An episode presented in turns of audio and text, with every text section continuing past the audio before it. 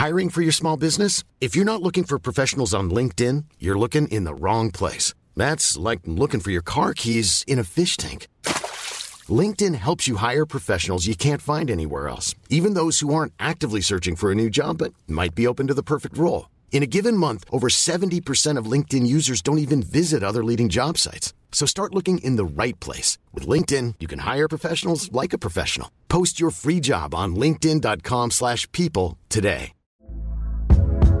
Hey there, it's Michelle Norris. I'm host of a podcast called Your Mama's Kitchen. When I travel, I'm usually looking for a way to find a taste of home when I'm not at home. And one of the things I love to do when I am at home is entertain. And Airbnb allows me to do that. When I was in California recently, I rented a house that had a great kitchen. And when we were sitting around the table, we we're all thinking, we're in someone else's house. Someone could be in all of our homes as well. If you have a home, but you're not always at home, you have an Airbnb. Your home might be worth more than you think. Find out how much at airbnb.com/slash host.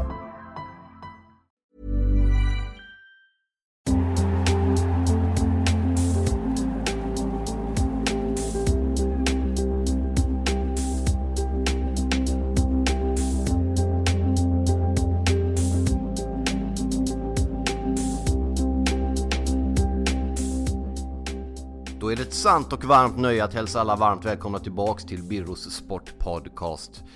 Eh, till avsnitt två. Vi drog ju igång i förra veckan med ett möte med sportjournalisten Patrik Ekwall.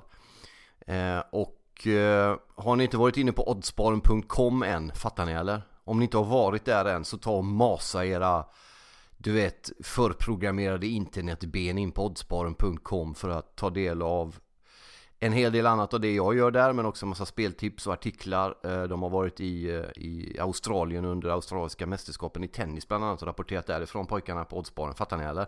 Gå in och kolla på de grejerna. Där har ni också mina texter. Det är nämligen också så att det här projektet med att du börjar skriva om sport igen och göra podd om sport igen även då eh, handlar om att skriva krönikor och de krönikorna publiceras tre gånger i veckan och de kommer måndag, onsdagar och fredagar. Och det är inte bara om Francesco Totti och, och Fabio Grosso och Italiens VM-guld 9 eh, juli 2006. Inte bara om dem. Det har faktiskt inte varit, jo första texten var lite om Totti. Sen tror jag jag smög in någonting om Totti om någon annan krönika. Men det har handlat om lite andra grejer också. Det är det som är så roligt med det här projektet. Jag har ju tidigare jobbat mycket med fotboll just. Jag började skriva fotbollstexter för svenska fans 2007, någon gång för tio år sedan. Eh, jobbade upp där, var med i fan-tv, hamnade sedan på Expressen eh, och eh, ja, eh, har jobbat jättemycket med Club Calcio i tv om inte annat och så. Så det kan jag ju, det gör jag ju rätt bra tycker jag ju själv. Eh, sen leder jag en, en annan podd om, om allsvensk fotboll och lite sånt där. Men det som är kul och det som är helt nytt med det här projektet det är ju då att man får skriva om andra saker. Och en grej som jag har märkt eftersom jag varit en sån gnällig jävel ända fram till, du vet, Eh, vad kan det ha varit, Lucia förra året typ. Jag kan fortfarande vara en gnällig jävel, men, men jag försöker jobba på den delen. Men en grej som jag märker när man öppnar upp ögonen, för alla vi människor har ju en väldig massa fördomar och det gäller ju även i sportens värld. Man blir ju liksom lätt insnöad på att det är roligare att kolla på en match mellan Benevento och Spal än att kolla på ett Manchester-derby därför att man tycker att engelsk fotboll är för mycket öl och inlägg på kanterna och snöiga matcher från Birmingham och sådana grejer du vet.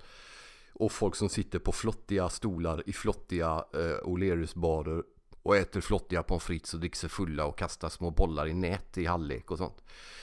Men så får man jobba med sina fördomar om man tar och tittar lite grann på en engelsk fotbollsmatch och upptäcker att ja, ja, det där är ju inte lika långsamt som det är mellan Benevento och Spal och det är kanske inte lika taktiskt som det är mellan Fiorentina och Kiev och sånt där. Men det går fort! Och de sparkar ner varandra på mittplan du vet med karatesparkar och får det godkänt av domarna och sådana sköna grejer du vet. Men det är det jag menar att man ska öppna upp sina ögon för lite nya saker. Och det är ju ett steg att ta då. Det är ju ändå fortfarande inom samma familj, nämligen fotbollen. Men det jag försökt göra med det här projektet att börja skriva om sport här nu, det nya, det är att, typ att öppna upp för helt nya sporter. Eh, eller inte kanske nya så, men som, som jag liksom inte har grottat ner mig i innan som jag kanske har tittat på med ett sånt här halvtrött öga en lördag i soffan, du vet när det är vinterstudion och sånt där. Jag skrev en, eh, en krönika förra veckan om alpint till exempel som jag i och för sig alltid tyckt är en fantastisk sport på alla sätt och vis. Och stor respekt både för utövare och kommentatorer och experter och, och alla runt omkring. Och, men framförallt de som åker såklart. Men jag har alltid tyckt väldigt mycket om det. Men jag har liksom aldrig satt mig ner att formulera varför jag tycker det är kul att kolla på folk som kastar sig i tajta dräkter. Nu har inte att det är tajta dräkter någonting med själva idrotten att göra. I dessa tider får man ju vara väldigt nogsam med att konstatera detta. Men du vet, att de kastar sig ner för de här livsfarliga backarna med mer eller mindre risk för sitt liv. Det är ju liksom Formel 1 utan skydd på något sätt. Och Formel 1 i sig är ju farligt, då fattar man ju hur farligt det här är. Och det kanske finns någon lockelse i den här faran. Och så, det är någonting med det alpina och sekunderna som tickar och hundradelarna och gröna röda skyltar och, och experter som säger att det här går ju inte alls fort och så vinner de med 2,5 sekund och, och så försöker man lära sig linjerna i skidåkning och när åker någon fort och varför ser det fort ut fast det inte är fort och sånt där. Um, så jag skrev en text om det och det var ju vansinnigt roligt så det har varit liksom ja, Det har varit väldigt kul att, att, att skriva om sånt. Jag skrev om Idrottsgalan och, och, och, lite sånt där också. Så det har varit eh, Det har varit riktigt häftigt faktiskt. Och jag är väldigt glad och stolt över att få den chansen att göra det. Och det är det som är så spännande också med den här eh, vad ska vi säga, den nya mediala ordningen. Jag är ju så pass gammal att jag har varit en del av den gamla mediala ordningen va. Du vet med två, tre dagstidningar och två tv-kanaler och en uppstickare på hörnan där, du vet med reklam i. Jag är ju så gammal att jag minns att man gick på bio för att kolla på reklamen innan för att man tyckte den var rolig. Fattar du hur gammal jag är då eller? Fattar? Du vet, man märker att man börjar bli gammal när... Eh, först är ju spelarna alltid äldre. Sen blir de plötsligt ungefär i ens egen ålder. Sen så är de som är riktigt gamla på fotbollsplanen och är du vet som har sina evighetskarriärer är yngre än en själv. Sen börjar man upptäcka att domarna börjar bli yngre än en själv. Sen upptäcker man att tränarna vid sidan av i sina kostymer. För alla tränare i fotboll ska ha kostymer, fattar du eller? Ta bort det här lufsande, du vet Åsa-Nisse-modet med folk i träningsoverall, fattar du eller? Jag kommer ihåg, du vet när jag apropå att börja bli gammal och ha många minnen om saker och ting. Jag kommer ihåg när IFK Göteborg spelade i Europacuperna, du vet, Champions League och Europacupen. Det är länge sedan nu, men det är ja, 20 år sedan kanske. Eh, på, I mitten av 90-talet, då kom ju de här United, Barcelona och, och, Milan framförallt till Göteborg. Och då bodde jag i Göteborg. Jag bodde för övrigt bara en, en halvtaskligt slagen fyllefrispark från, från eh, Nya Ullevi. Eller det som är gamla Ullevi, men som heter Nya Ullevi som de sa på På spåret igår. Fattar ni det? Och då kommer Milan i någon form av lång, du vet, en buss och så kom de av den där bussen där och skulle in på arenan där, du vet, i någon sorts regnblaskig februari, Göteborgsdimma och goa gubbar och grejer, du vet. Och då står Göteborgsposten där, inget fel på dem du vet, men de står där och så kollar de på de här killarna i, i kostym som kommer ut och, och de är ju stiliga som italienare är när de åker bort och så.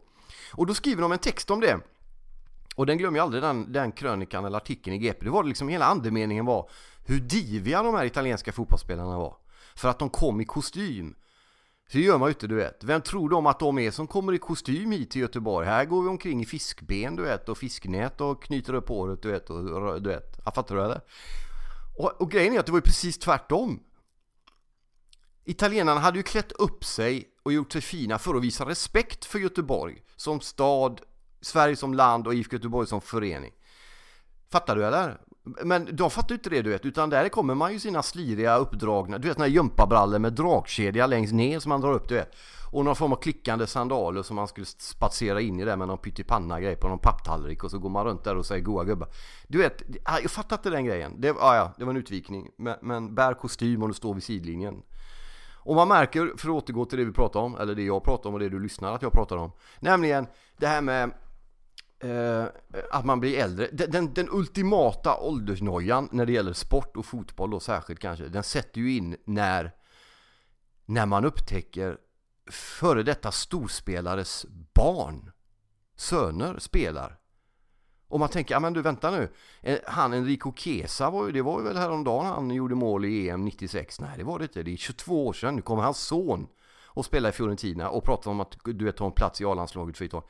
Man fattar ju inte hur gammal man är du vet. Men hur som helst, jag kommer i alla fall ihåg den typen av era, den typen av när, när liksom det bara fanns radiosporten och jag vet att alla älskar radiosporten och radiosporten är bra. Men det här med podd och med allting, att få göra saker på sina egna villkor. Jag kommer ihåg när bloggen slog igenom så här 2004, 2005, 06 någon gång hur det äntligen gick att förbi de här förbannade kulturella grindväktarna och mediala som satt i sina manchesterbrallor och sina anusfläckiga skjortor du vet. Och satt i ring och talade om för dem vem som var en riktig poet och vem som inte var det. Och så kommer man där med sin blogg och säger Fuck off, jag kan skriva mycket bättre än vad någon av er kan göra. Och dessutom kommer jag hitta en publik för jag kommer dansa förbi er nu i mina sköna glättiga brallor här, fattar du eller? Lite så är det med den här podcasten och grejen är att vi bygger upp det här nu. Vi börjar med två journalister, en eh, som jag inte har umgåtts med, nämligen Patrik Ekwall i första avsnittet. Om ni inte har lyssnat på gå in och gör det. Mycket intressant om drivkrafter och uppväxt och, och om Zlatan och landslaget om inte annat. Och idag är det så småningom här kommer Jesper Husfeldt som är kommentator, kommentator på TV4 och en god vän. Vi börjar lite så. Lite längre fram sen kommer vi ha utövare av idrott också. Vi har eh, och, och, och folk runt omkring. Jag ska till exempel träffa Andreas Ravelli Fattar ni eller? Inte Thomas utan Andreas Ravelli, hans tvillingbror. Den historien vill man ju höra. Fattar du eller? Han kommer. Sen kommer även brottare Mikael Ljungbergs bror att komma till Biro Sport Podcast. Och det ser jag väldigt mycket fram emot. Mikael Ljungberg som ju tog OS-guld i brottning. Eh, men sedan förlorade matchen mot de egna demonerna och tog sitt liv för ett antal år sedan. Så att det blir högt och det blir lågt. Så jag hoppas att ni vill vara med om att eh, hänga med på den här eh, resan. Eh, en podd som rullar är också liksom, det går ju liksom upp och det går ner och det är, ibland är det lugna vågor och ibland är det storm och ibland lyssnar man på ett avsnitt och sen så går man inte in och lyssnar på nästa och sådär. Men försök att hänga med här, jag lovar att det kommer bli spännande, jag lovar att ni kommer lära er ett och annat och att ni kommer ha lite trevligt under tiden också. En annan skön text som jag skrev som, som jag även fick lite reaktioner från Norge faktiskt. Någon norsk tidning hörde av sig. Jag vet inte om de återtryckte den eller skrev om den, men de skrev om att de hade läst den. Och det handlade om Therese Johaug, eh, längdskidåkerska i Norge, total superstjärna i Norge. Om du tänker Charlotte Kalla och så gångrar du det med några Charlotte Kalla till. Då får du statusen på Therese Johaug i Norge. Och jag har följt den där... Eh, det är inte heller en sport som, som man kastas över dygnet runt. Men jag har liksom följt den och så gick det en dokumentär i SVT runt jul om Johaug från det att hon erkände att hon hade tagit någon form av läppbalsam och hade blivit ertappad med doping vad det var. Och sen så följde de henne under den här kampen där hon då skulle rentvå sitt namn och försöka få ner antalet månader som hon skulle bli avstängd och så. Otroligt fascinerande dokumentär. Man kom extremt nära denna Johaug, som jag inte hade någon större koll på innan.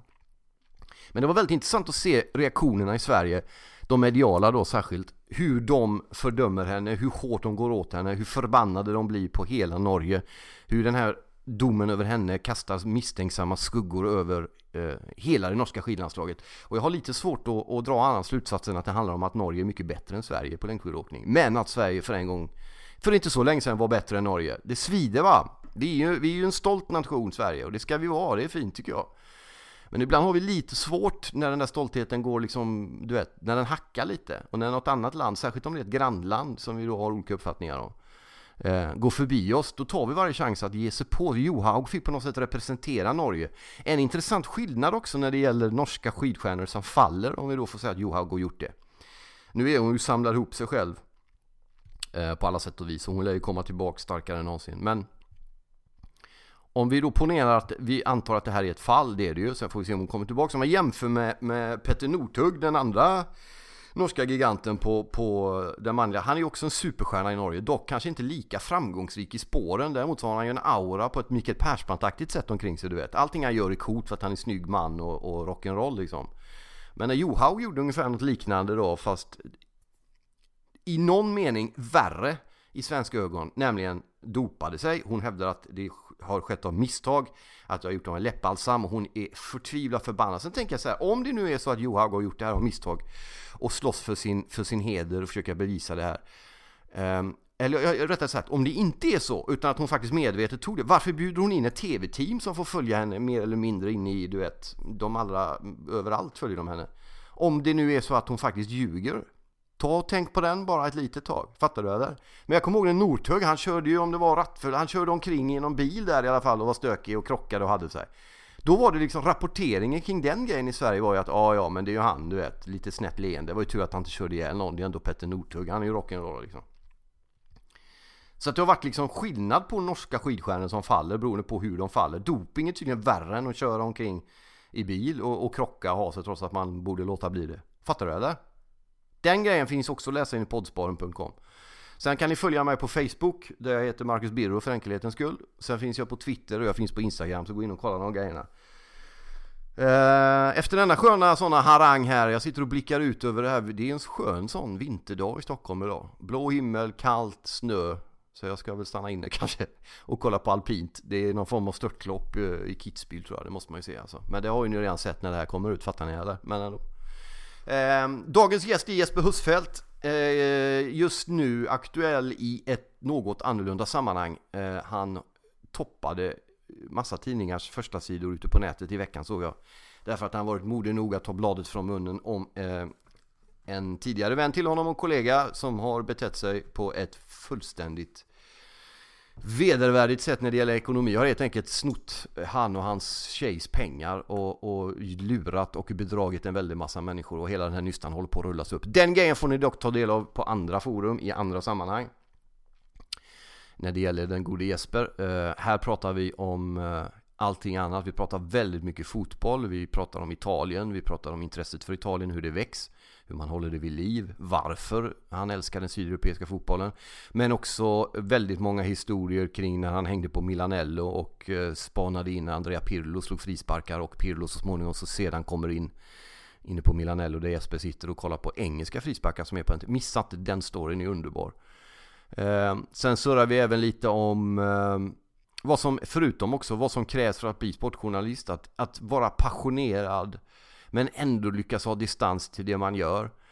Eh, och Jesper är en av de där som har hållit sig. Vi träffades första gången för över 20, ja det är nästan inte 20 år sedan va? Apropå att bli gammal.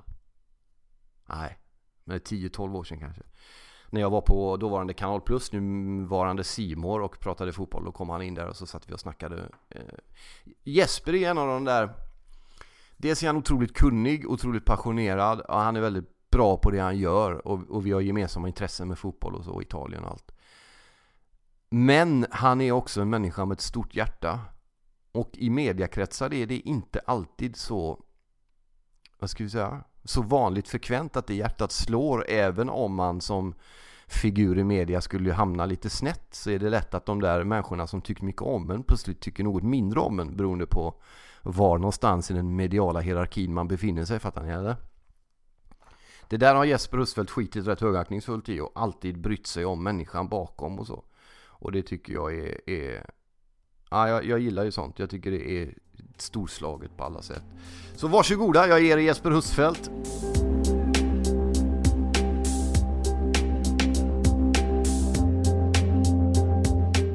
Vi säger bara hej och välkommen till Jesper Husfeldt. Stort tack för det. Det är kul. Mm. Hur är läget? Underbart. Det är bra. Mm. Hur ofta är du på Södermalm undrar vi lite? Lite för sällan. Ja. Men... ehm, Du bor ju inte ens i Stockholm längre. nej, jag tyckte det var väldigt mysigt att gå på Söder eh, när jag flyttade hit eh, 99. Ja. Hängde mycket på kaféerna här runt Nytorget. Men det känns som stadsdelen har förändrats lite på de här åren faktiskt. Ja, det är riktigt. Mindre mysigt eh, känner jag än vad det var förr. Ja. Men det är kanske jag som har förändrats också. Ja, det har du sannerligen gjort. Vi har ju känt varandra. Det är ju ingen hemlighet under flera år. Under de åren så har du ju gått genomgått stora förändringar tycker jag. Tycker du det? Till bättre. Jaha, du bra. var ju fantastisk innan. Nej, men det, det händer ju saker. Du vågar vara ärlig med att det händer saker. Du är öppen med liksom förändringar i livet och sådär. Jag är är väldigt spännande. transparent med sånt som inträffar. Alltså om det är bra saker och även med dåliga saker. Ja.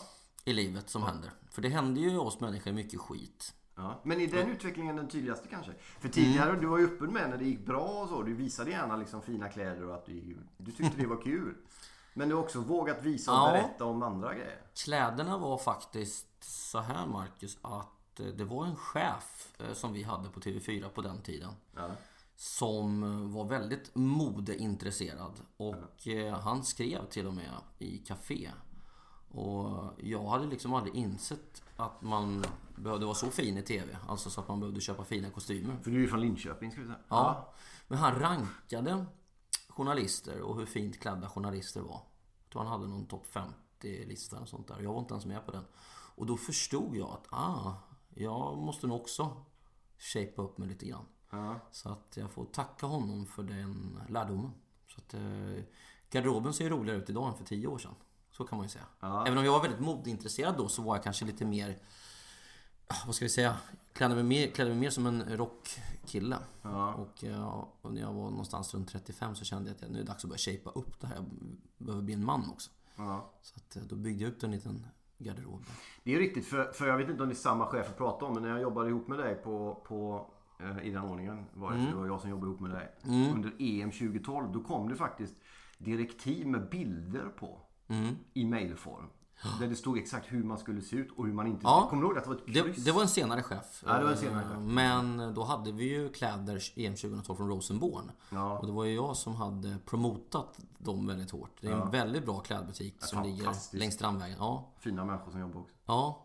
Och jag är jätteglad att vi fick de grejerna. Sen var det faktiskt så att några av, av våra medarbetare hade lite otur med ärmarna. Eh, skräddaren hade liksom tycker de då ställt till det. Jag vet inte vad som var rätt eller fel där men eh, det var några som inte var nöjda med, med armlängd och sånt. Men kostymen i sig var ju kanon. Henke Larsson fick ju en. Han gav ju bort sin efter eh, mästerskapet. Han bara kastade iväg den. Jag kommer inte ihåg vem det var som tog den. För att... Mästerskapet var slut. Nu räcker det liksom. Ja, okej. Ja, han kanske inte är en kostymkille riktigt. Nej, det tror jag inte. Nej. Ja. Eh, och, men den resan är intressant. Jag tycker vi ville återkomma till den. Liksom. Mm. Eh, men också... Om vi börjar från början lite kort ändå. Mm. Uppväxt i Östergötland, ja, det gillar vi. Ja, Ja. det är ju jag. Är du på min mobil nu eller? Ja, jag kikade lite grann Ja, det det. var fel. Ja, du kan ta Jag tänkte den. bara man får stänga av alla grejer. Så Ja, att det nej, jag vet ifall, inte. Det är inte så att...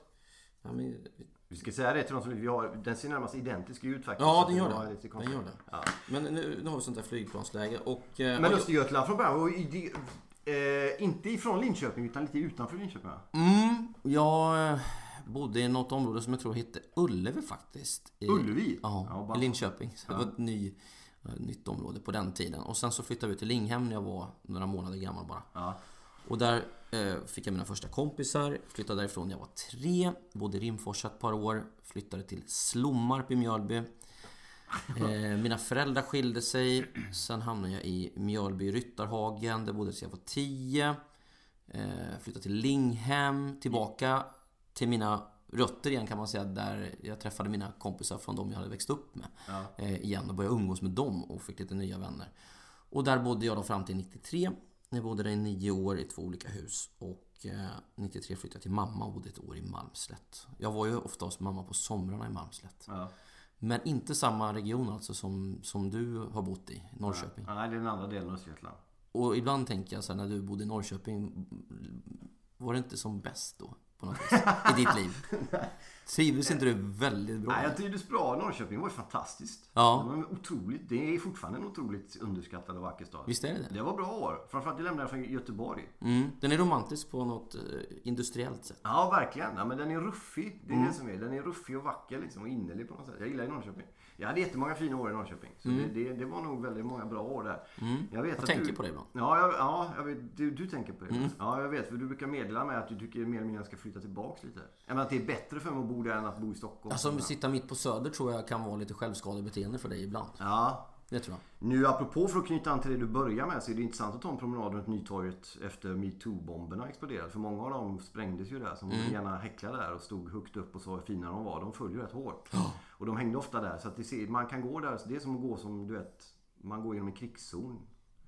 S- Som, man, så, som en soldat man, i ett krig man inte var menad för. Men man kan gå igenom det och utan att skämmas. Ja, det imploderade kan man säga. Ja, på- exakt. Det exploderade utan att det syntes också. Ja. Men, eh, nej, men det var fina år i Norrköping. Eh, Men eh, jag trivs ju hyfsat bra här och barnen går ju i skola och sånt där. Ja. så det är ju som det är liksom. Men sen, vad gjorde flytten till Stockholm? Är det att du känner igen lite av den här grejen? Vad hände med dig när du flyttade till Stockholm? Varför flyttade du? Var det jobb eller hade Ja. du jobb när du kom hit eller flyttade du Nej, jag jobb? fick mitt drömjobb alltså. Jag fick jobb på Kanal Plus 1999 och det var hundratals sökande. Det var Mercury Urval som var inblandade. Och eh, av de här hundratals sökandena så var jag en av de få de ens ringde upp till att börja med. Och sen tog upp till Stockholm först en gång och så var det en slutgallring. Och då var jag på väg in på Viasat Sport också samtidigt och skulle göra hockey-VM där. Och då stod det mellan mig och Henrik Jonsson. Henrik Jonsson som är så snygg. Ja, ja, tillsammans Malin med Baryards Malin Baryard. man. Ja. Och eh, han passade utmärkt som rinkreporter i hockey-VM för han fick det där jobbet sen. Alltså när jag hade tackat nej. Då var det ju bara en kandidat kvar. Men jag chansade faktiskt och sa till Viasat att jag, jag går för det här jobbet på Kanal Plus. All in där. Och jag meddelade Kanal Plus det också. Och av tre slutkandidater så fick jag jobbet. Då såg ju även rättighetsdjungeln helt annorlunda ut. Ja, det var ju rena rama drömhuset att komma in i, i på Kanal Plus där Arne Hägerfors fanns, där Lasse Granqvist var på väg in, Niklas Holmgren, Anders Fredriksson, alla våra experter. Mm. Jag bidrog starkt till att få in Jens Fjällström på den tiden vi jobbade tillsammans och eh, tjatade in honom på den tiden gjorde jag till och med. Han gjorde ju en kometkarriär där sen. Ja, han gjorde det. Som expert. Ja, och nu är han i Malmö FF då, som lite assisterande tränare. Ja. ja. men vi hade ju då allsvensk fotboll, elitserien, Premier League. Vi fick Serie A sommaren 99. Vi hade till och med spanska ligan ett tag. Och ja, det... Vilken buffé ja. för oss som jobbade med det där. Ja. Framförallt när vi fick åka iväg då på matcher. Jag fick inte åka så mycket till England. Jag jobbade mest med Allsvenskan. Och sedermera också Serie A då. Ja. Eh, som blev min liga. Men det är intressant det där för att det, det, jag menar, trots att allting har förändrats. Det här är nästan det är 20 år sedan mer eller mindre. Mm. Det, är, det är lång ja, tid. det är riktigt sjukt alltså. Och är du, är, du är ändå kvar och gör liksom mm. de stora. Vad, vad, är det du, förutom din, din liksom talang och att du är bra på ditt jobb naturligtvis. Det är du inga, men du har ju också varit liksom jävligt Trots att du är nu, numera också kanske ännu mer med, modig och, och vågar stå för en del saker som kan möjligen uppfattas som kontroversiellt. Men du har liksom varit smart. Har du funderat någonting fan, varför, du, varför du går så jävla bra länge för? Ja men det jag vet i alla fall från 93 och fram till kanske 08, de första 15 åren. Då jag i princip backade på att hålla på med det här. Det var ju liksom inga pengar i det utan det var ju hårt jobb till mm. väldigt liten penning. Men de åren så var jag väldigt målmedveten och eh, noggrann med att vara bra inom alla områden. Alltså, jag ville lära mig allt i en domarbok exempelvis för att kunna kommentera. Eller jag ville lära mig allt om alla uttal så att allt satt där. Jag ville läsa alla italienska tidningar och sajter för att kunna veta det mesta runt matcherna. Jag var så extremt nyfiken de här första 15 åren. Mm. Så nyfiken så att jag liksom reste ner till Italien, bodde där och liksom kände av ligan för att kunna bottna i den. Mm. Och eh, det har ju sen hängt med mig. Jag jobbar väl kanske mer med form, formspråk, stil idag. Eh, än noggrannhet när det gäller just detaljer i förberedelser. Men jag tyckte jag satte en grund i alla fall för mig själv. Mm. Sen får ju folk uppfatta mig som de vill. Men jag kunde i alla fall se mig själv i spegeln och känna att jag har gjort nästan allt jag kan för att vara bäst. Mm. Men en utveckling i din egen sån här, liksom sportrapporteringskarriär, ska säga, det är att men du har alltid varit väldigt duktig, alltid väldigt påläst och som följer italiensk fotboll har varit extremt kunnig om det och så. Och du har lärt mig väldigt mycket. Det som har hänt de sista åren med dig tycker jag i kommenter kommenterandet, det är att du numera också känns som extremt trygg.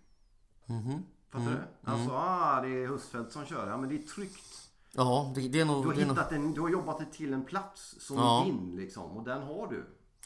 Ja. Det är inte så många som har den. Nej, nej men du har nog en poäng. Alltså jag var nog trygg i det jag gjorde innan förut också. Jag kanske uppfattas tryggare då. Det vet jag inte. Det är, och det är kanske bara du som känner det. Men det fanns ju tillfällen där när jag fick göra mina första stora uppdrag. Där jag liksom målade med för stora penseldrag ibland.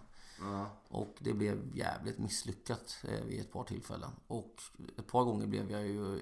Jag var så hårt ansträngd med många jobb under en period så att liksom ingenting blev hundraprocentigt bra. Men har du varit prestigelös också? Har jag varit det? Det måste ju vara för att kunna hänga, hänga kvar. Men det är att, att plugga domarböcker, att läsa på, att, att inte bara säga men jag gör det här, det här kan jag, det håller jag mig till. Utan nej men det där kan jag inte, men då läser jag på. Ja, men jag, jag tror så här att om du ska bli bäst, jag, jag vill ju ha de bästa jobben, så var det ju. Mm. Då måste ju jag ha konkurrensmedel gentemot exempelvis Lasse Granqvist för att ens kunna konkurrera med honom. Och då måste jag göra alla saker så bra det bara går. Mm. Och det har jag försökt göra. Jag har liksom grävt och grävt för, att, för, att, för att lära mig så mycket som möjligt. Mm. Och jag konkurrerar på mitt sätt så att säga. Men det är klart att eh, den dagen man tappar den så att säga, gnistan, glöden och intresset då, då blir man inte bra heller. Vad är det som gör Lasse Granqvist så bra då? Som alla, vad, är, vad, är som, vad är grejen där liksom? Han hade ju ett uttryckssätt på 90-talet som är oefterhärmligt. Han lät ju munnen gå otroligt snabbt och med full kontroll och med liksom ett stort, härligt och ganska unikt ordförråd. Lite traditionell svenska, mm. skulle man kunna säga. Och Lasse var ju lite lillgammal. Han, han är ju 50 idag, men han såg nästan likadan ut för 20 år sedan. Ja, det är riktigt. Så att han blev man tidigt kan man säga. Och eh, ja, Lasse han... Eh, de där åren eh, och även många år in på 2000-talet så tycker jag han hade ett större omfång i allt han gjorde liksom röstmässigt och, och språkmässigt. Och så sköt han liksom rakt in i hjärtat på oss. Och det går inte att luras när det gäller känslor och passion. Nej. Och vi var så många som blev träffade samtidigt. Så, uh, nej, han, han, det han gjorde på radion, det... Det är det häftigaste någon har gjort i alla fall. Tycker jag i vår tid vad det gäller kommentering. Men det där är ju, han är ju också, vi, vi, vi, det, är liksom, det, det, är en medial utveckling där. Han var ju på radion först och sen så var han då på TV och nu är han liksom programledare. Det är ändå helt olika typer av eh, liksom, arenor att använda språket och använda sin talang till. Han har liksom lyckats på alla delar han gör. Men mm. tycker du att han var som bäst när han körde hockey, för, eller förlåt, när han körde radio? För, för där är det ju... På kommenteringen så, så hade han ju ett så stort språk så att det kom ju bäst till sin rätt. Du måste skapa bilder. Precis. Till skillnad med TV har du bilderna ja. själv. Du behöver inte måla dem. Nej, och, och därför så, så var ju han så överlägsen i, i det han gjorde då. Sen har ju han hela registret. Han är ju liksom nedsänd till jorden för att bli kommentator och programledare för oss inom sport. Ja. Han lever ju för det här liksom fullt ut. 24-7. Ja. Medan jag har lite andra saker jag håller på med i livet. Det gör han också. Han har, han har ju jättehäftiga grejer. Men på något vis, han, han är så mycket sport alltså. Sport i TV, Lasse. Det är kul för att om du kollar bakom honom, där finns det inget annat. Men, men alltså, men han, han, är rätt hemlig. Man vet inga hemma hos-reportage. Man Nej. vet inte så mycket mer än att det bara... Ja, vi kollegor vet vad han pysslar med. Han har ja. ett fantastiskt liv. Alltså. Men hur, hur är du som person förutom sport? Vi kan ta en, en gemensam, en, vän, en annan vän som kommenterar fotboll, Niklas Jarelind. Mm. Han är ju helt autistisk egentligen. Liksom. Jag älskar ju honom. Vi har ju mm. honom också väldigt länge och han är liksom... Han är en, en viss sorts människa och person men när han kommenterar fotboll, om man bara vet om det om honom så tror jag inte man, man, man kan inte ens ana vad som rör sig bakom de där Nej. kulisserna. Du vet. Det är ett stort mörker där. Ja, jag blir nästan förvånad varenda gång eh, han sätter sig bakom en mikrofon och bara gapar rakt ut. För ser man, ett, så ser man, vi ska säga det kort bara, ser man Niklas Jarelind då i ett socialt sammanhang så är han ju inte som han är i TV direkt. Nej, han är lugn och cool men mer en mussla. Ja. Uh, väldigt återhållsam. Men du är ju mer italiensk, du är mer social, ja, du är mer stora gester och sånt där. Ja. Har du istället fått hålla igen då? I kommenteringen liksom? Eller har du, du sa Nej, jag som... hade en dröm om att kunna kommentera på ett visst sätt. Och, och, och, då ska det ju liksom i lugna perioder i matcherna ska det vara lugnt och fint. Men eh, när det händer någonting, då vill jag trycka på och ösa liksom. Det, det ska vara... När det är som allra bäst, då vill man liksom lägga in sista växeln och gasa. Det känns som att du är på en jävligt bra plats just nu. Är det det roligaste du gör just nu att köra liksom toppmatcherna i Allsvenskan? För det är det Får du välja själv när du ser spelschemat när det kommer? Att den och de vill ha, eller hur? Nej, men jag, jag har den turen i alla fall att få bra matcher. Eh, det kan man ändå säga. Så jag det är gör... inte så att de sitter och lottar matcherna Nej. på redaktionen? Nej, men jag, jag får vara tacksam då att de ger mig ett par bra matcher varje vecka. Ja. Men eh, det, det här sättet att leva på passar ju mig extremt bra. Mm. och kunna resa runt och sommarhalvåret och vara väldigt mycket ledig på vintern. Är det så det funkar eller? Ja. Du behöver inte gå in och... Nu gör du ju andra grejer i och för sig nu. Vi ska ja. återkomma till det sen, gladiatorer mm. och annat. Men, men eh, är det så att du liksom jobbar hårt sommaren, ledig vinter? Så är det. Men nu har du ju ett liv också, för det hade du inte när vi jobbade så mycket. ett annat liv? Ja, ja jo. Ja. Men ett riktigt... Eller ja, men ja. alltså du har andra människor att ta hänsyn till. Hur är det? Och två katter. Ja, fantastiskt. Kurre, vad heter den? Kurre heter den ena och Brollan heter den andra. Ja, för du bor granne med Thomas Bolin. Ja. Eh, hissar han Parmaflaggan på nationalen nu? Eh, Eller står han i Parmatröja kanske och hissar svenska Ja, något sånt. För det är vi gul och blå. om det där. Ja, vi snackade om det. Jag tror att det, någonting var det med det där i alla fall. Ja. Hänger ni eller? En sjua och en elva eh, har jag hemma.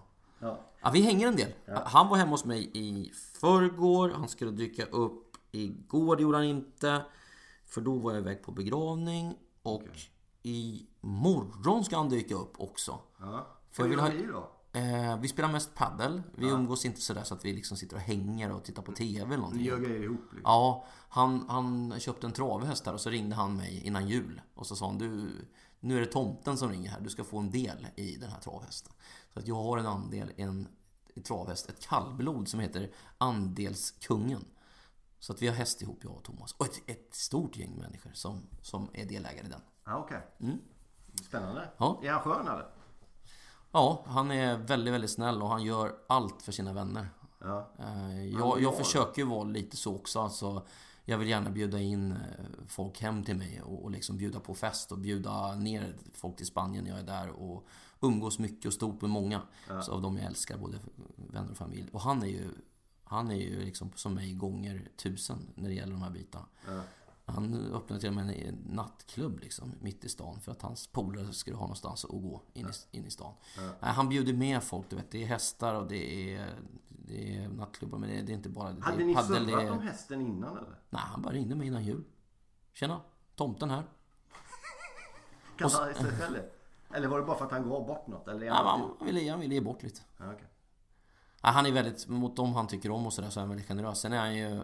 Uh, eh, vad ska vi säga? Tvär mot media? Ja, det, där, där, det skar sig väl där på något vis eh, för 20 år sedan. Det gjorde det Det är inget att snacka om det. Ja. Han, han är lite envis. Han är väldigt, väldigt envis. Han långsint? Ja, också. Men han kanske har rätt att vara det? Ja, alla får ju vara precis som de vill. Ja. Så att han har ju rätt att vara det om han vill. Sen vet jag inte, jag menar vi snackade om självskadebeteende förut. Vissa saker för egen del måste man ju glömma och gå vidare. Ja. Men det kan göra ont, det vet du också. Ja, ja och det är lättare sagt än gjort. Ja, det är det. Det är en process som vi säger. Exakt. Ja. Men du har ju alltid vurmat för den sydeuropeiska stilen, får man får det så. Du är ja. i Italien alltså. och inte gjort någon hemlighet av det. Vare sig det har varit Zlatan-konjunktur eller inte. Den, liksom. Älskat, älskar Vad är det med den som gör, vad är det som gör liksom att du trist, Det är inte bara Italien, du, du, har ju, du boende i Spanien. Mm. Så det är inte bara liksom. Vad är det som gör? Är du full på i fel breddgrader egentligen? Ja, det är absolut. Alltså de, det är ju en avslappnad livsstil är det, det är inget att snacka om. Jag var ju i Rimini med mamma första gången 1987 och bara så fort vi hade landat så bara, vad är det här för plats ja. på jorden? Ja. Språket, vi drack Tassoni tror jag den här drycken hette. Som man aldrig kommer glömma hur den smakade. Och eh, ja, pizzorna och pastan fastnar man ju fort för såklart. Och det kommer kaffe, sen kommer kaffet, det är ju liksom bilarna eller kläderna eller Liksom, du kan gå till vad som helst. Ja. De, har ju, de ligger ju så långt före resten av världen så det finns inte en del av de här bitarna. Ja. Och... Eh, ja. Men var det mer livsstilen än fotbollen som tog greppet först om dig och ditt intresse för det? Eller kom det ihop liksom? Ah, ja, alltså det gick nog parallellt. Jag älskar ju fotboll och eh, det här var ju liksom som hand i handsken ja. för mig. Att få både fotbollen och landet i samma. Veva. Det var ju för bra för att vara sant. Jag vet att du brukar upplysa människor ibland som hör av sig och vill bli som du då, sportkommentator och jobba med idrott i media och sådär. Att res ner och bo i de här länderna som du då är intresserad av, till exempel Italien, Spanien eller England också för en del. Och lära er på plats, för det gjorde ju du också. Mm. Bodde där under en period i Toscana var det va? I Florens helt enkelt? Ja, alltså precis. Jag bodde precis som du i Toscana i Florens. Ja. Nej, men framförallt eh, se till att bli bättre än alla andra i det, du, i det du gör. Och ska du bottna någonstans, vad ska du bli bäst på? Allra bäst på? Då måste man ju lära sig mer än alla andra. Ja. Det är väl viktigast tror jag. Ja. Eh, om man nu säger att du är på en bra plats nu. Ja. Eh, du jobbar med väldigt mycket människor. Det här med Wikegård. Eh, när man träffar Wikegård, jag träffade honom i ett hockeysammanhang för något år sedan. Ja. Av andra sammanhang. Ja. I Ängelholm med en hockeylåda. Ja. Han stod ju taggad som att det är VM-final jämt. Och det var mm. Rögle-Djurgården och sådär. Ja. Vad, vad, är det som gör... Han är för skön. Så fort jag börjar närma mig en hockeylåda blir jag lite arg, säger han. When you're ready to pop the question, the last thing you want to do is second guess the ring. At BlueNile.com you can design a one-of-a-kind ring with the ease and convenience of shopping online. Choose your diamond and setting. When you find the one, you'll get it delivered right to your door. Go to Bluenile.com and use promo code LISTEN to get $50 off your purchase of $500 or more. That's code LISTEN at Bluenile.com for $50 off your purchase. Bluenile.com code LISTEN. Even on a budget, quality is non negotiable. That's why Quince is the place to score high end essentials at 50 to 80% less than similar brands. Get your hands on buttery soft cashmere sweaters from just 60 bucks, Italian leather jackets, and so much more.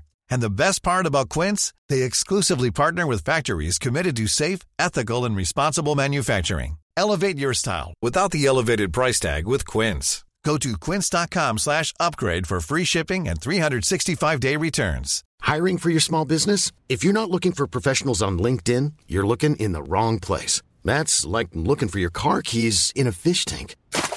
LinkedIn helps you hire professionals you can't find anywhere else, even those who aren't actively searching for a new job but might be open to the perfect role. In a given month, over 70% of LinkedIn users don't even visit other leading job sites. So start looking in the right place. With LinkedIn, you can hire professionals like a professional. Post your free job on linkedin.com slash people today. Okay. Ja. Och han Nej, bra arg. Bra energi. Tränar arg. Du ja. vet sådär. Ja. Kan skälla ut någon jävel. För han är ju extremt populär. Han kan ju dra en kille som jag och andra också som inte är så jävla intresserad av hockey till hockey för att han är där. Mm. Man läser något, man ser sporten på ett, aha är det så. Vad, vad har du lärt som inte heller är en hockeykille direkt av honom? Liksom? Massor. Eh, Framförallt Niklas är, har ju en karaktär utåt och en helt annan på insidan. Det är ju en eh, enormt snäll, om, omtänksam kille. Väldigt lugn, cool. Eh, och sen lev, nej, han lever ju ut eh, något alter ego inom hockeyn. Ja. Som han liksom måste, han måste få utlopp för den där alter egot. Så det får han ju, men annars är han ju otroligt god och, och lugn och härlig bara. Nej, men han har lärt mig mycket, vi pratar mycket, han är ju en duktig ledare. Han är ju så noggrann, du vet sådär som man bara drömmer om att vara eh, när det handlar om förberedelser eller jag har fått lära mig mycket när det gäller ledarskap av honom. Hur man ska tänka i en grupp och hur man ska ta hand om alla och se alla och, och få alla att prestera bra. Han, är, han är skicklig, han har läst extremt mycket eh, inom ledarskap. Har du fattat att du var en ledare? För när vi, vi har ju jobbat ihop under Club Calcio. Fattar ni det? Bland det roligaste som jag har fått göra. Mm. Det var en rörig grupp kan jag säga. Ja, det var en väldigt rörig. Vi behöver inte gå in på alla delarna som var röriga i det. Men det var en stökig grupp. Men du var ju ändå då, och det fattade man kanske nu efter, men en sammanhållande länk, en ledare för Club Calcio. Ja, Insåg du det då? Ja Eller det var- tror jag. Ja, under den Du hade perioden problem så... att få med dig en del eller? Nej, men jag kände mig väldigt eh, ansvarsfull i den där upp, uppgiften på något vis. För att eh, alla ni var ju otroligt olika. Och nästan lika, lite spretiga och hade olika roller. Och när vi gjorde Club Calcio så var ju målet att göra ett magasin som ingen annan har gjort tidigare. Eh, Det skulle, vara, det skulle vara högre i tak än någon annanstans. Inte bråka för bråkandets skull, men stå för sina åsikter. Och gärna skapa lite bufflig stämning i studion när det behövs. Och det har man ju inte sett efteråt heller. Eh, Jag är ju otroligt stolt över hur ni gick in liksom i era roller. Du var ju lite av en sidekick till mig. Martin var ju besserwisser, framförallt inriktad på fotboll. Och eh, Thomas Nordahl var ju historikern. Den gamla farbrorn som fick sitta och läsa lite ibland. Och du fick ju vara poeten, du fick ju till och med gå fram och läsa dina egna dikter, fotbollsdikter ibland. Och, ni- jag, på något, ni spelar ju inte era roller utan ni, ni var ju era roller. Men, Ja, de, men ni var ju det fullt ut. Var. Ja. Så det var ju på det sättet. Saknar du Club Calcio någonting? Du gör ju ändå liksom massa andra roliga grejer. Egentligen inte. va? Inte just Club Calcio kanske, eh, där vi satt. Men eh, skulle vi gjort det här magasinet, vi fyra, liksom nere i Positano istället. Och, och göra det varje söndag. Då hade jag ju älskat att få göra det livet ut. Jag tror vi, har, vi är överens och sams om mycket och, och, och, och sådär. Men, men en grej som jag tror kanske kan skilja och vi kan testa lite på den. Alltså, Mm. är, det, är mediehusen dåliga på att promota Serie A, La Liga och sådär? Eller, för jag vet att du brukar vara nöjd med att nej, men man kan se väldigt många matcher och så. Mm. Och det kan man ju. Men, men det finns ju inga, inga studioprogram, det finns liksom ingen, ibland inte ens svenska kommentatorer, ibland är det engelska. och sådär. Det är för få som tittar. I alla fall av de tittare man ser. Alltså det som de kan räkna som tittare. Genom eh, undersökningar och streaming etc. De kan ju inte räkna alla pirater om det nu sitter människor med någon typ av speciell paraboluppkoppling. Eh, eller någon piratkopia. Det kan de inte räkna. Men, men, men ska man inte gå före då? Var det inte det vi försökte göra med Club Culture? Nu hade vi en väldigt tur när vi drog igång det. Kom för, för, samma dag vi började, om det var dagen innan, så blev Zlatan klar för Milan. Kommer Ja, det? var helt sjukt hur det föll på plats. Och då hade vi ju massor tittare. Sen gick Zlatan till Frankrike. Ja, vi sände en kanal som många kunde få in också. TV4 Sport hette den då va? Ja, och då var TV4 Sport en, en stor kanal som många fick in. Så vi hade ju väldigt mycket tittare för att vara en fotbollsliga under första säsongen. Ja. Och det var väl Zlatan mycket då? Och då var det du och jag och Simon Bank. som- Just det, Simon Bank var det första ja. Och Martin Åslund. Just det, sen kom Nordahl in. Bank gick till andra grejer där ja. Ja. Eh, Men, men alltså, skulle man inte kunna tänka att man går före då? Att man gör, bygger ett magasin kring La Liga och Serie A och just med tanke på sig. Okej, det, är inte- det är inte så många som kollar. Men just för att så många kollar på de andra grejerna vi gör så får Det går pengar. inte idag i linjär TV. Linjär TV är på väg ut, utför. Men kan man inte lägga det på nätet då? Ja, på en bra plats ja. Ah, det är svårt att bygga ligor. Alltså, Men väl... kollar inte match, folk på uppsnack inför matcher? Kollar, går, Nej. Det sägs att eh, det bara... Om, om det är 100% eh, av tittarna då säger vi, om det är 100 personer som ser matchen så är det 10 som ser studion. Är det, är det sån stor differens? Mm. Shit alltså. Så att folk ser matcherna. Jag älskar att titta på studio. Jag följer alltid studio om det är vi har satt här, Premier League. Men det är ritual nästan lite. Ja, jag tycker det är så härligt att bara få sitta och lyssna på mina kollegor. Ja. Se vad de säger. Och hålla med dem ibland och inte hålla med dem Men ibland. du menar alltså att om man skulle göra ett sånt magasin, det skulle inte funka alltså? Nej, det är svårt att bygga en liga idag, skulle jag vilja säga. Det är det. Eh, Och... eh, Men gäller de här siffrorna du nämner även Premier League? Ja, Premier League eh, har ju liksom en särställning i Sverige. Eh, Tillsammans då med SHL då, eh, som det heter numera, Elitserien. Tidigare. I ishockey. Och sen så där bakom någonstans så börjar väl liksom Allsvenskan vinna lite mark. Och Champions League är en ganska unik rättighet. Den går ju inte liksom lika ofta. Eh, Men där har du gräddan idag när det gäller de här ligorna. Sen, eh, ja, då har du Hockeyallsvenskan då strax där bakom också tror jag som har börjat gå ganska bra. Men sen finns det inte så mycket. Du vet, det är svårt att promota en hel liga som Serie A eller Primera Division eller Bundesliga idag. Det... Men om vi tar det, du ju- jobbar ju... Är det uteslutande allsvenskan nu när det gäller fotbollen? Ja, och landslag. Och landslaget också ja. Mm, och Olika de, landslag? Och de stora mästerskapen. Ja, Och jag har ju börjat göra dam också, vilket jag är stolt över. ja. Jag var ju själv damfotbollstränare en gång i tiden på 90-talet. Assisterande tränare i Brosins damlag. Är det sant? Och jag var själv också bidragande till att dra igång en damsektion i Andrea Doria.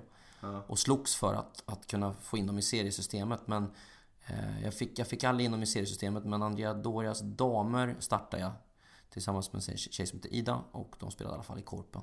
Ja. Så att jag har liksom varit, om inte pionjär så har jag i alla fall slagits en del i, Men låt oss stanna lite vid Andrea Dora, för du har ju som du var inne på innan där då, till skillnad från en del andra kanske i din bransch där, andra saker utanför sporten också i högsta grad. Vilket gör att du som människa tycker jag är, är så intressant och så vacker att göra med. En grej utav det har ju varit i och för sig också sporten, men du har ju haft fotbollslag och grejer. Mm. Vad hände med det? Vad, vad... Ja, jag eh, tillsammans med Per Jarle Häggelund, det. en, en eh, på sitt sätt fantastisk och eh, galen norrman. Ja. Det var han som startade Andrea Doria i Korpen. Mm. Eh, 2007 spelade vi i Korpen. Och sen frågade han mig på hösten, du ska inte vi göra verklighet av det här och sjösätta det här i seriesystemet? Och det lät ju bra. Eh, Som en, en båt som det var då, Andrea Doria, sjösätta den i sjuan. Så eh, ja, vi hade ju otroligt snygga kläder. Jag värvade in eh, 30-40 spelare ganska fort och vi blev extremt bra. Och klampade igenom serie för serie för serie och sådär. Och någonstans eh, på vägen upp så brast det mellan eh, PJ då, Per Jarle och en tränare som vi hade där då. De blev osams. Jag fick väl ta mest skit för det. För att den sprickan uppkom och jag kunde säkert ha skött mycket bra. Men jag var ordförande då och både ordförande och sportchef.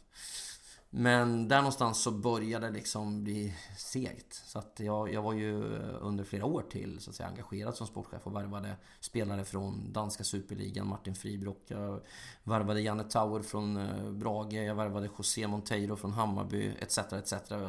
Och, och många väldigt, Alltså väldigt bra fotbollsspelare. Väldigt, väldigt bra. Väldigt det var bra. ingen jävla plojgrej. Ja, många hungriga, duktiga, riktigt duktiga spelare från division 1 och division 2. Eh, Så att det här projektet var ju en kombination av glädje, passion, kärlek. Att vara en del av det var underbart. Men det hade också en vinnarådra, så att säga. Och vi skulle bara mata oss vidare genom Hur högt seriesystemet. upp gick ni? Ja, vi kom till fyran och fastnade år efter år där eh, precis då på, på kanten upp till division 3. Så sista året för ett drygt år sedan då, då var det färdigt för mig. Och då var jag tvungen att liksom... Det hade gått tungt i flera år. Liksom, det tar väldigt, väldigt mycket tid och energi. Så det var dags att rikta blickarna åt någonting annat. Och jag har varit tillsammans med en tjej ett par år och eh, får ge lite mer tid till henne. Bodde i Spanien förra vintern eh, tillsammans med henne och ja, hittat massa andra nya projekt inom paddeltennis och sådär. som- Just det, ja. Så du, har du släppt fotbollslag helt nu? Ja. Och paddeltennis, var kommer den grejen ifrån? Är det en passion från början? Ja, jag är ju gammal tennisspelare eh, från början då. Eh, Så när jag blev introducerad av Johannes Tomhave, min kompis, för fyra år sedan så blev jag hooked direkt. Ja. Vad var det som var roligt då? Nej, men det, det är ju det är roligare än tennis, det är mycket enklare än tennis. Men det är också, du får ju hjärnan att arbeta därför bollen kommer tillbaks. Det är ju en bur va. Så att den studsar runt, den kommer ju bakifrån, den kommer framifrån. Du har en partner du spelar med, det är två mot två. Vad skiljer mot squash? Eh, dels att det är en partner, dels att det är ett nät. Eh, och sen, ja, det är mycket som skiljer. Det är en tennisboll då, så att... Eh, sen är det lite ploj Racken ser ut som plojrack, du vet, sån här beachrack. Eller som såna racketar man spelade på gräsmattan med polarna när man var liten hemma. Och det, det, är en lekfull känsla i, i paddeltennis och det har fortfarande kvar liksom en känsla av, är det en, är det en lek eller är det en sport? Det är, en, det är någon blandning där. Ja. Och den lekfullheten, det var ungefär så du vet när man var liten liksom, när mamma kom och skrek nu, nu är det dags att komma in, det börjar bli mörkt, nu ska ni gå och lägga er. Den känslan har man på paddelbanan fortfarande, du vet när det ringer i klockan, det är slut nu. Leva Tusan. mitt i nuet verkligen. Ja. ja. Ja, det är fantastiskt. Och det, och det är intressant att du säger det, för att vi behöver mer och mer eh, den här avkopplingen för hjärnan eh, i och med att mobiltelefonerna ständigt är påkopplade. Så den borde man... förlora sig lite. Ja, Ja. och den borde man stänga av oftare. Men hur, hur långt kommer det intresset gå? Man ser ju om man följer dig i ditt flöde att det dyker upp liksom. Ja, nu är det extremt stort för att paddeln hade ju bara kanske fem banor i Sverige på den tiden för bara fem år sedan. Och idag finns det 230, vi har snart 300 banor här. Det är Europas snabbast växande sport. Den här kommer, tror jag, gå förbi tennis på något decennium. I alla fall i Sverige till att börja Det med. är ju som när innebandyn kom nästan. Mm, fast den här är inte bara i Sverige, den här är i hela Europa alltså. Ah, för innebandyn var bara Sverige. Yes. Det är skillnaden där ja. Och den här sporten kommer bli större, för alla kan spela. Det här, du vet, eh, barnen i Spanien, de är 4-5 miljoner utövare där nere. Barnen kan spela, pensionärerna kan spela. Eh, innebandy nådde väl någon miljon utövare. Den här har pot- potential för, för ett par miljoner i Sverige, absolut. ja. Ja, får testa någon gång. Ja, det är brutalt kul. Jag tar gärna med dig. Vilka är Sveriges bästa kommentatorer då? Om du får nämna tre. Ja, jag brukar ju säga jag, Maria, Maria Strandlund är den som jag tycker är härligast att lyssna på. Ja. Vad kör hon för något? Eh, hon är tenniskommentator. Ja, okej. Så hon är ju helt underbar på sitt sätt, är hon. Eh, och sen så har jag ju sagt då Lasse Granqvist, eh, han har ju liksom en egen liten zon. Sådär, Som jag tycker är Är härlig. den ohotad zonen? Nej men alltså det finns någon som kan vara bättre än Lasse på dagen, absolut. Men det är, ändå, det är ju Lasse. Det är Lasse är Lasse. Är du med? Så det är den zonen på så vis är nog hotad. Men han behöver inte vara bäst, men han är Lasse. Så att, Ja, han klarar sig. han klarar sig bra, ja. tycker jag. Eh, tredje svårt att säga sådär. Det är ju många liksom om, om budet där och i och med att jag fick frågan så snabbt så är det svårt att säga vilka Men experter då? Om man tar de som sitter bredvid lite snett. Du har jobbat om, mycket med... om Staffan Lindeborg hade liksom Simmar-Staffan. varit, ja, om han hade varit ännu mer så här noggrann i sina förberedelser eh, på uttal och spelare och sådär, då hade jag...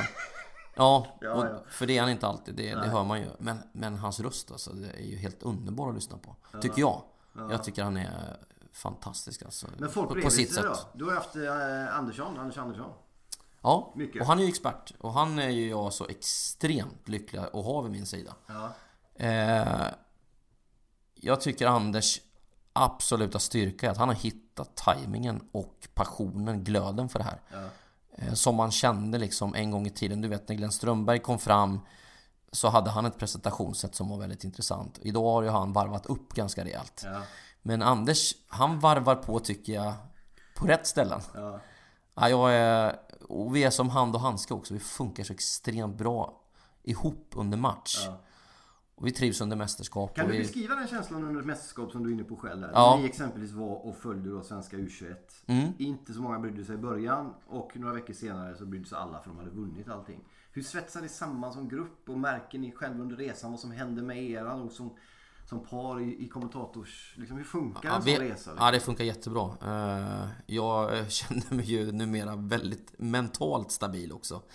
Eh, Och det har varit lite upp och ner faktiskt i mitt liv. Jag har inte kunnat påverka det tycker jag själv. Men jag gick i terapi i 5-6 år och, och fått väldigt bra kontroll på det. Så att jag mår, ju otroligt bra, det gör jag ju. Jag ligger på en fin nivå. Jag har gjort det i många år. Och sen har man någon nedgång ibland, men då blir det inte så tungt. Men ja, vi framförallt vi, vi, vi fick vara i Prag tillsammans 2015. Och det går så extremt bra för det här svenska laget i en av världens vackraste städer. Eh, och vi bor på ett hotell mitt inne i stan. Det är inte alltid gjutet heller när man bokar med vårt tv-bolag. Eh, ah, allting sitter där det ska. Du vet, vi, vi gymmar på morgnarna. Håller igång träningen, käkar bra. Du vet, det är ju en speciell matkultur i Prag. Och för varje match som går så får man en känsla av att det här laget går inte att besegra. Och det är den känslan de har i gruppen också. Så att även om de torskar mot England i gruppen där så var det ju liksom Det var ju en magi, ett skimmer över det här laget. Och då kände ju vi rätt tidigt i gruppspelet, fan det här kan ju gå hela vägen ju. För, för just för att de hade en sån stark tro på det. Och i kvalet hade de ju gjort samma sak. De hade ju vänt omöjliga underlägen och, och framförallt i playoff mot Frankrike. Just det, just det. Hur de kunde lyckas med det. Ja, det var en helt sjuk jävla tillställning. Ja. Ja, efter torsk 2-0 nere i Frankrike mot världens bästa eh, U21-landslag som de var på den tiden. Ja. Fick de inte någon mål emot sig också hemma sen? Jo, jo visst. Savin skulle ju tysta hela publiken Just det, där. just det. Med den där honnörsgrejen där ja. Ja. Och sen så vände den ja, just det. Det var Ja, så det var ja. Helt otroligt. Ja. Nej, det var häftigt. Det var så läckert. Nej, det var, och, och just eh, sällskapet med Anders också. Vi är väldigt olika, vi. men vi funkar bra. Vi umgås inte hela tiden, det gör vi inte. Man måste få vara på rummet eller promenera lite fritt ibland och sådär. Men han ger mig saker. Han är ju han är konstintresserad och han är liksom intellektuell. Han, eh, han han tog med mig på någon klassisk konsert där. Jag älskar ju opera, men klassiska konserter har jag inte mycket till övers för. Nej. Så jag satt i den här timmen och tittade på honom liksom. Vad är på. grejen? Ja, någon satt och drog på en cello där. Nej, Han är- var- han är jag, vill ju, jag vill ju tycka om det, men det är inte så spännande tycker jag. Nej, han har ju jobbat ändå i tio år men har följt en ganska låg profil hela vägen. Liksom. Ja, han har är- väldigt låg profil. Ja. Men jag, sen såg jag någon match, jag vet inte om det var du och han som gjorde det, men det var väl när, om det var Hammarby-Häcken eller något sånt där. När, när Häcken fick ett... Eh... Ja, det var inte jag med. Nej, men han tappade det där. Han tappade. Och det var ju fantastiskt. Han vågade tappa det. Han av alla. Över tid. Ja, exakt. Det var så man tänkte då. Fotbollskanalens mest sedda klipp 2017. Det var, var, det var det, det kan jag tänka mig. Mm. Det, det handlade ju om att eh, de spelade ut bollen, Hammarby, för en Häckenspelare var skadad va? Ja. Och så kastade Häcken inte tillbaks den utan till sina Hammarby till Hammarby. Just det, eh, tvärtom var det. Ja, Det var Hammarby som inte kastade tillbaks utan gjorde mål. just det. Och eh, eh, kvitterade. Och det var. Häcken som spelade ut bollen. Mm. Just det, precis. Och Häcken blev skitförbannade. Och han blev skitförbannad på Ja. Hammarby. Ja. Och vad blir skitförbannad Och- och- på Hammarby? Bara en sån sak. ja, precis. Med alla sina fans där. Ja.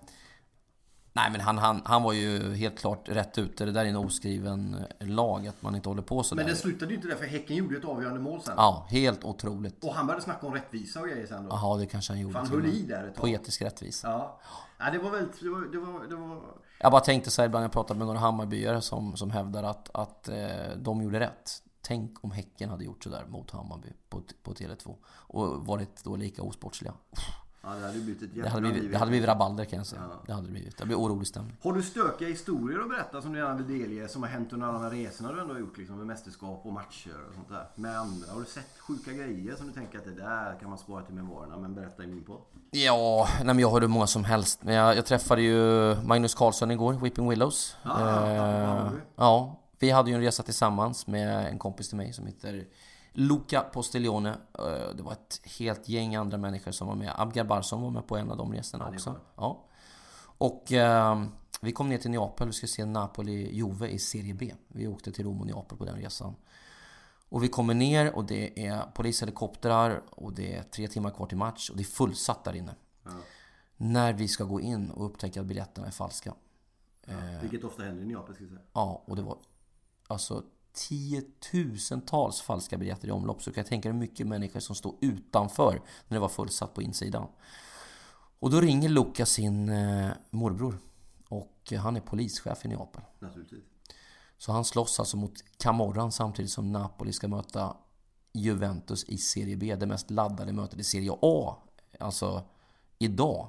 Eh, då i Serie B. Det kan bara tänka det. Napoli kom upp från Serie C. Juve hade åkt ner från Serie A. Ah, det, var, det var så läckert. Ja, och så hösten 07 och, och, och, nord mot syd. Och, vet du, allt fanns. Och så kommer Lukas morbror dyker upp i någon grön oljerock och en walkie-talkie. Och vi står där ett gäng grabbar, ett tiotal och bara liksom, vad händer? Häng med, häng med säger han bara. Spring grabbar, veloce, veloce, ragazzi allora. Kom bara.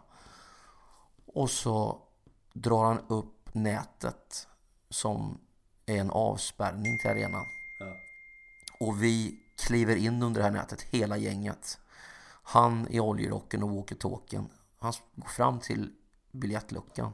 Precis där man går in då på arenan, eller liksom, där man ska visa upp sin biljett sista gången. Och bara står och, och språkar lite grann med kvinnan där. Och helt plötsligt så säger hon bara, ni kan gå in. Ja. Och han, han bara säger, andiamo ragazzi.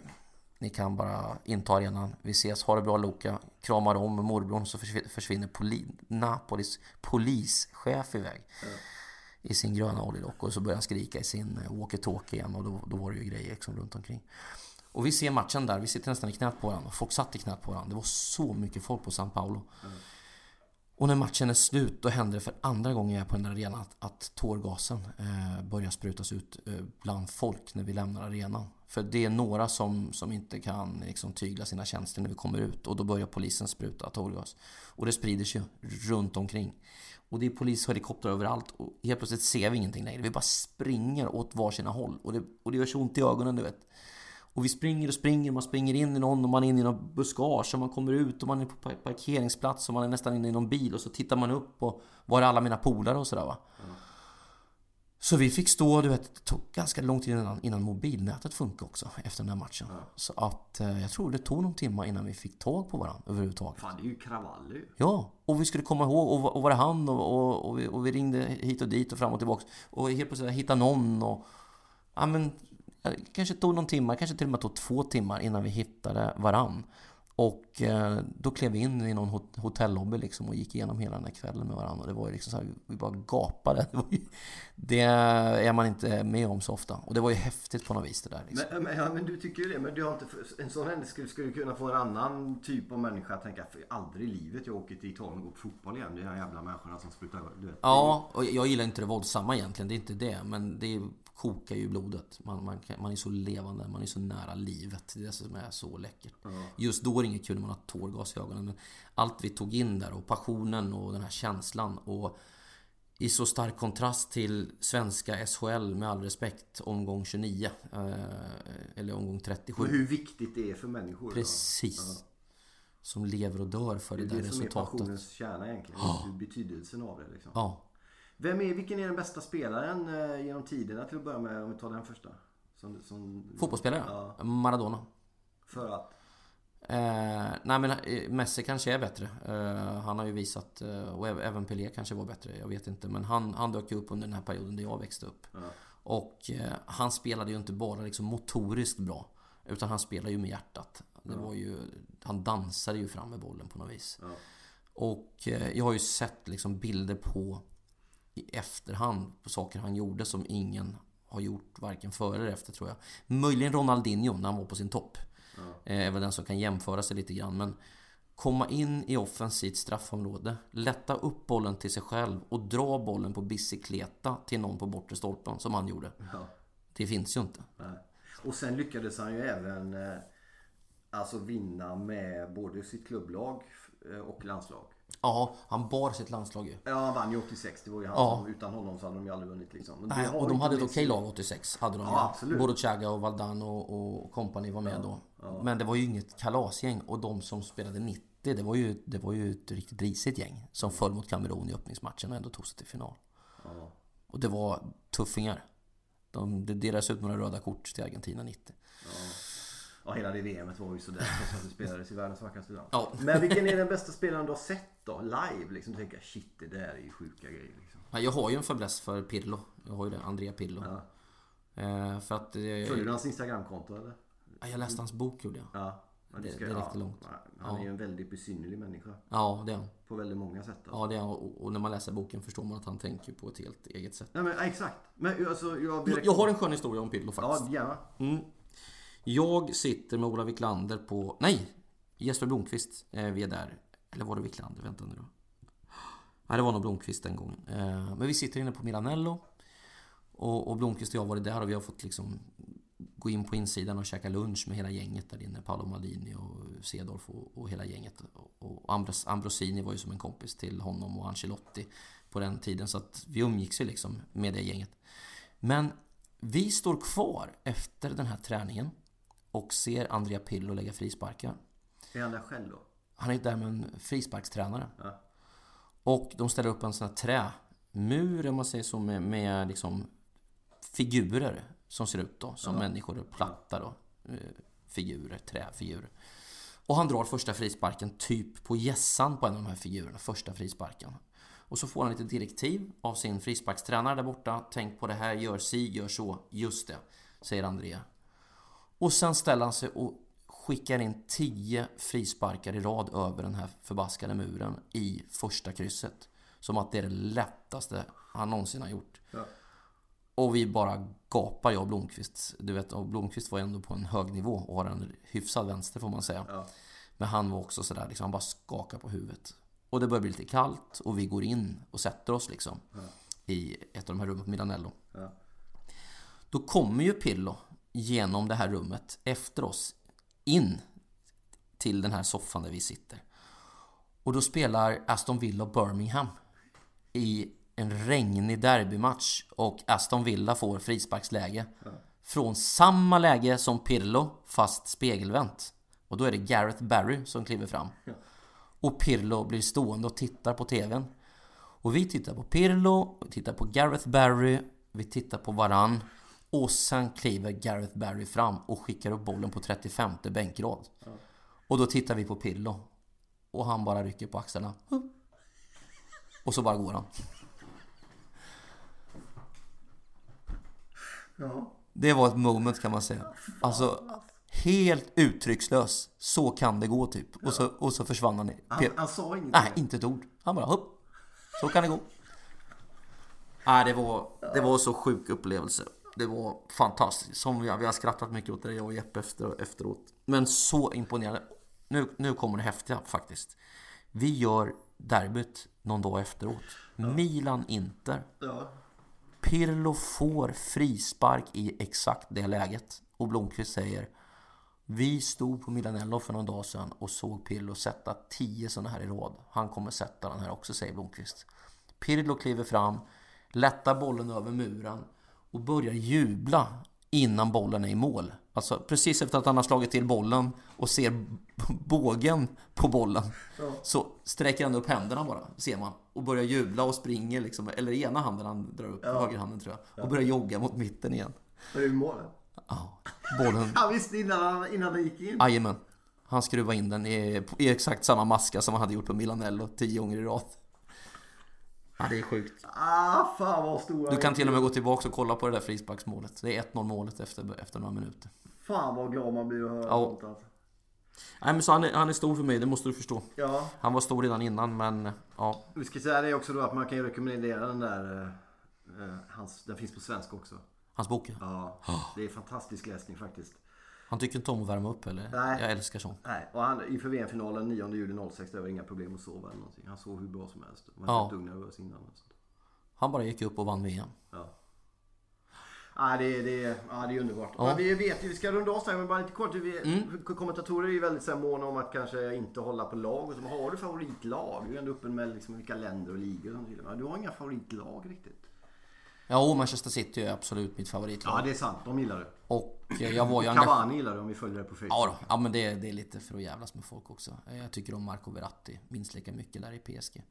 Men... Eh, eh, ja, jag älskar Cavani för att han jobbar så extremt hårt i matcherna och han är så underskattad också. Eh, så att man får lyfta helt Om du skulle kommentera City, skulle, du liksom, skulle det märkas att du... Nej, absolut inte. Nej, men jag, jag var ju engagerad i IFK Göteborg så länge de spelade ute i Europa. Det var ju så nästan som vårt landslag ju, under alla år jag växte upp.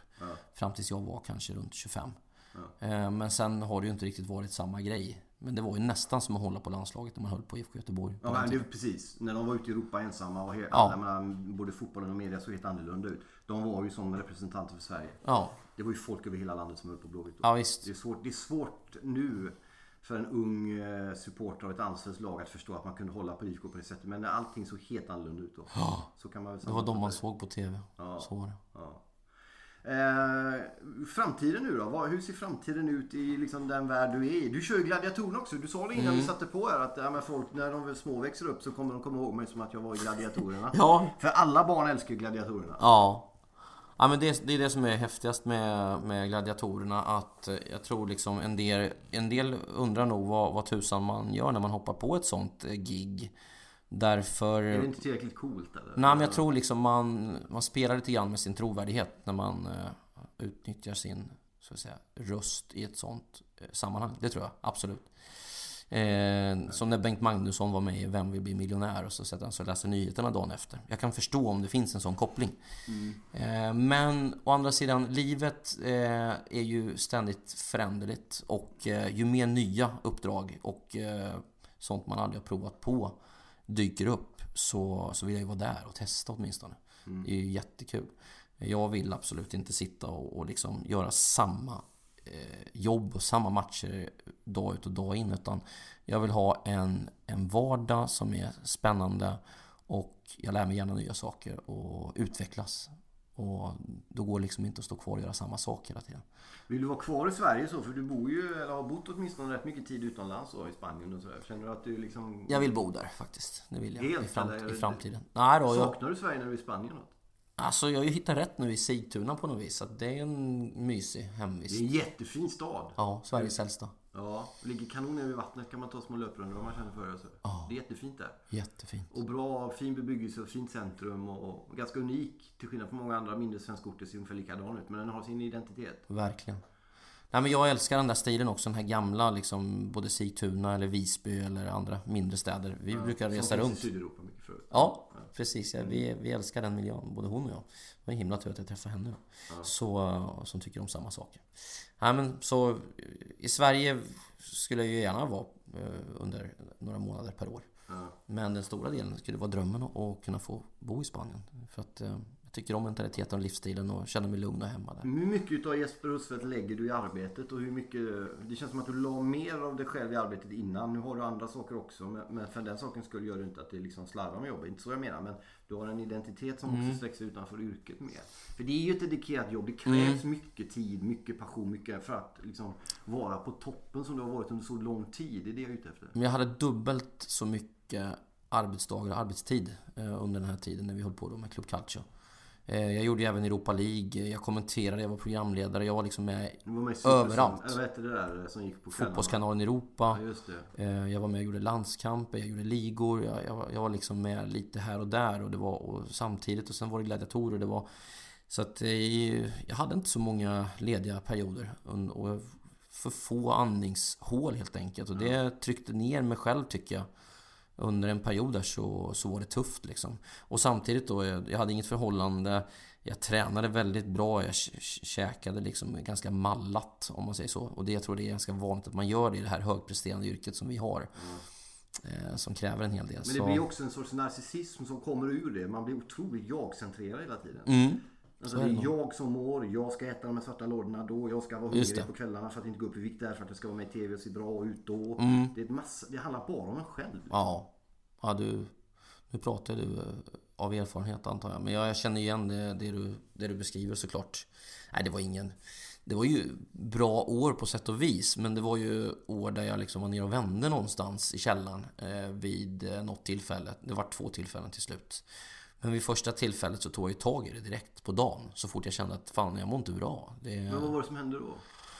Eh, det var någonstans mellan jul och nyår. Det bara blev ett mörker. Det bara liksom gick fem dagar i rad där. Eh, du vet, inget hände. Inga jobb, ingenting. Eh, folk var väl bortresta. Jag gick, jag gick hem, hemma liksom i, i mörkret. Och mitt inne i Stockholm då. Bodde liksom mitt i Vasastan. Kom inte iväg på min semester som jag brukar ta där över nyår. Och jag bara kände, fan jag, jag mår inte bra. Och, och den dagen jag, jag kände det så tog jag tag i det liksom pang. Gick in eh, till en kompis då som, som har en pappa som är jätteskicklig på coaching och, och terapi och sådär. Så att jag tog hjälp av honom i några år. Och lärde mig massor om mig själv. För att målet är ju ändå att kunna vara en bra människa för sig själv. För det är ju underbart att må bra. Men också för dem runt omkring. Vänner och familj och sådär. Att vara den bästa upplagan av sig själv för dem. Det var ju liksom målet med det här. Och det har jag alltid velat vara. Och, och tycker att jag har hyfs, lyckats hyfsat. Lyckats hyfsat. Och ibland då och då så har jag ju liksom tappat navigationen. Jag, jag har liksom blivit lite för... Ibland när jag blivit provocerad och känt mig provocerad så har jag överreagerat några gånger. Och det finns de som har fått... eh, Det är inte, så att det är många, men eh, det har hänt vid några tillfällen. Och eh, det känner jag att det gör jag inte längre. Men de gångerna har, ju säkert, har jag säkert bränt människor också. Men det känner jag inte att jag har kvar. Men du känns eh, bättre nu. Hur känns det bra? Ja. Går du i terapi nu? Nej, jag lärde mig så mycket mellan, kan jag varit, 37 till 42 ungefär. Mm. Och idag är jag 44. Så att, så att det har gått ett par år då. Mm. Utan att jag har tagit hjälp av honom.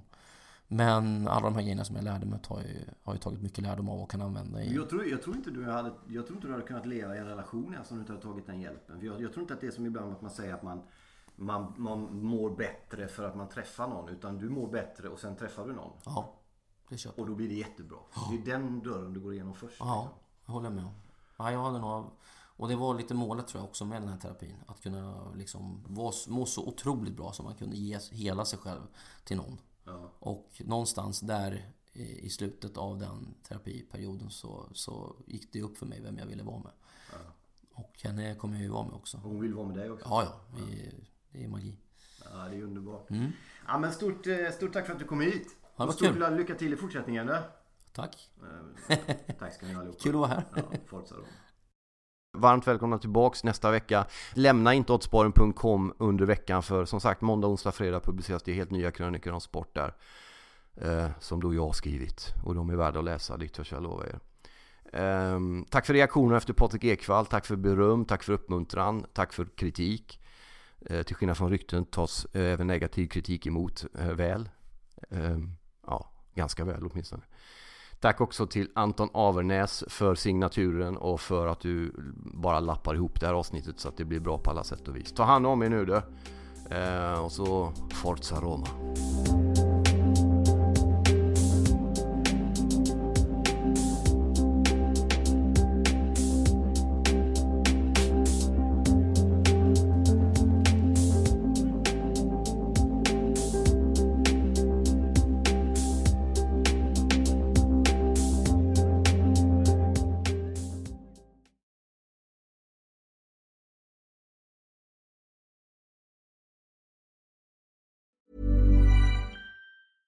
Hey, it's Paige DeSorbo from Giggly Squad. High quality fashion without the price tag. Say hello to Quince.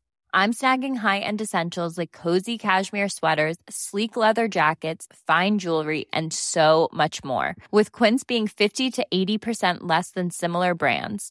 And they partner with factories that prioritize safe, ethical, and responsible manufacturing. I love that. Luxury quality within reach. Go to quince.com slash style to get free shipping and 365 day returns on your next order. Quince.com slash style.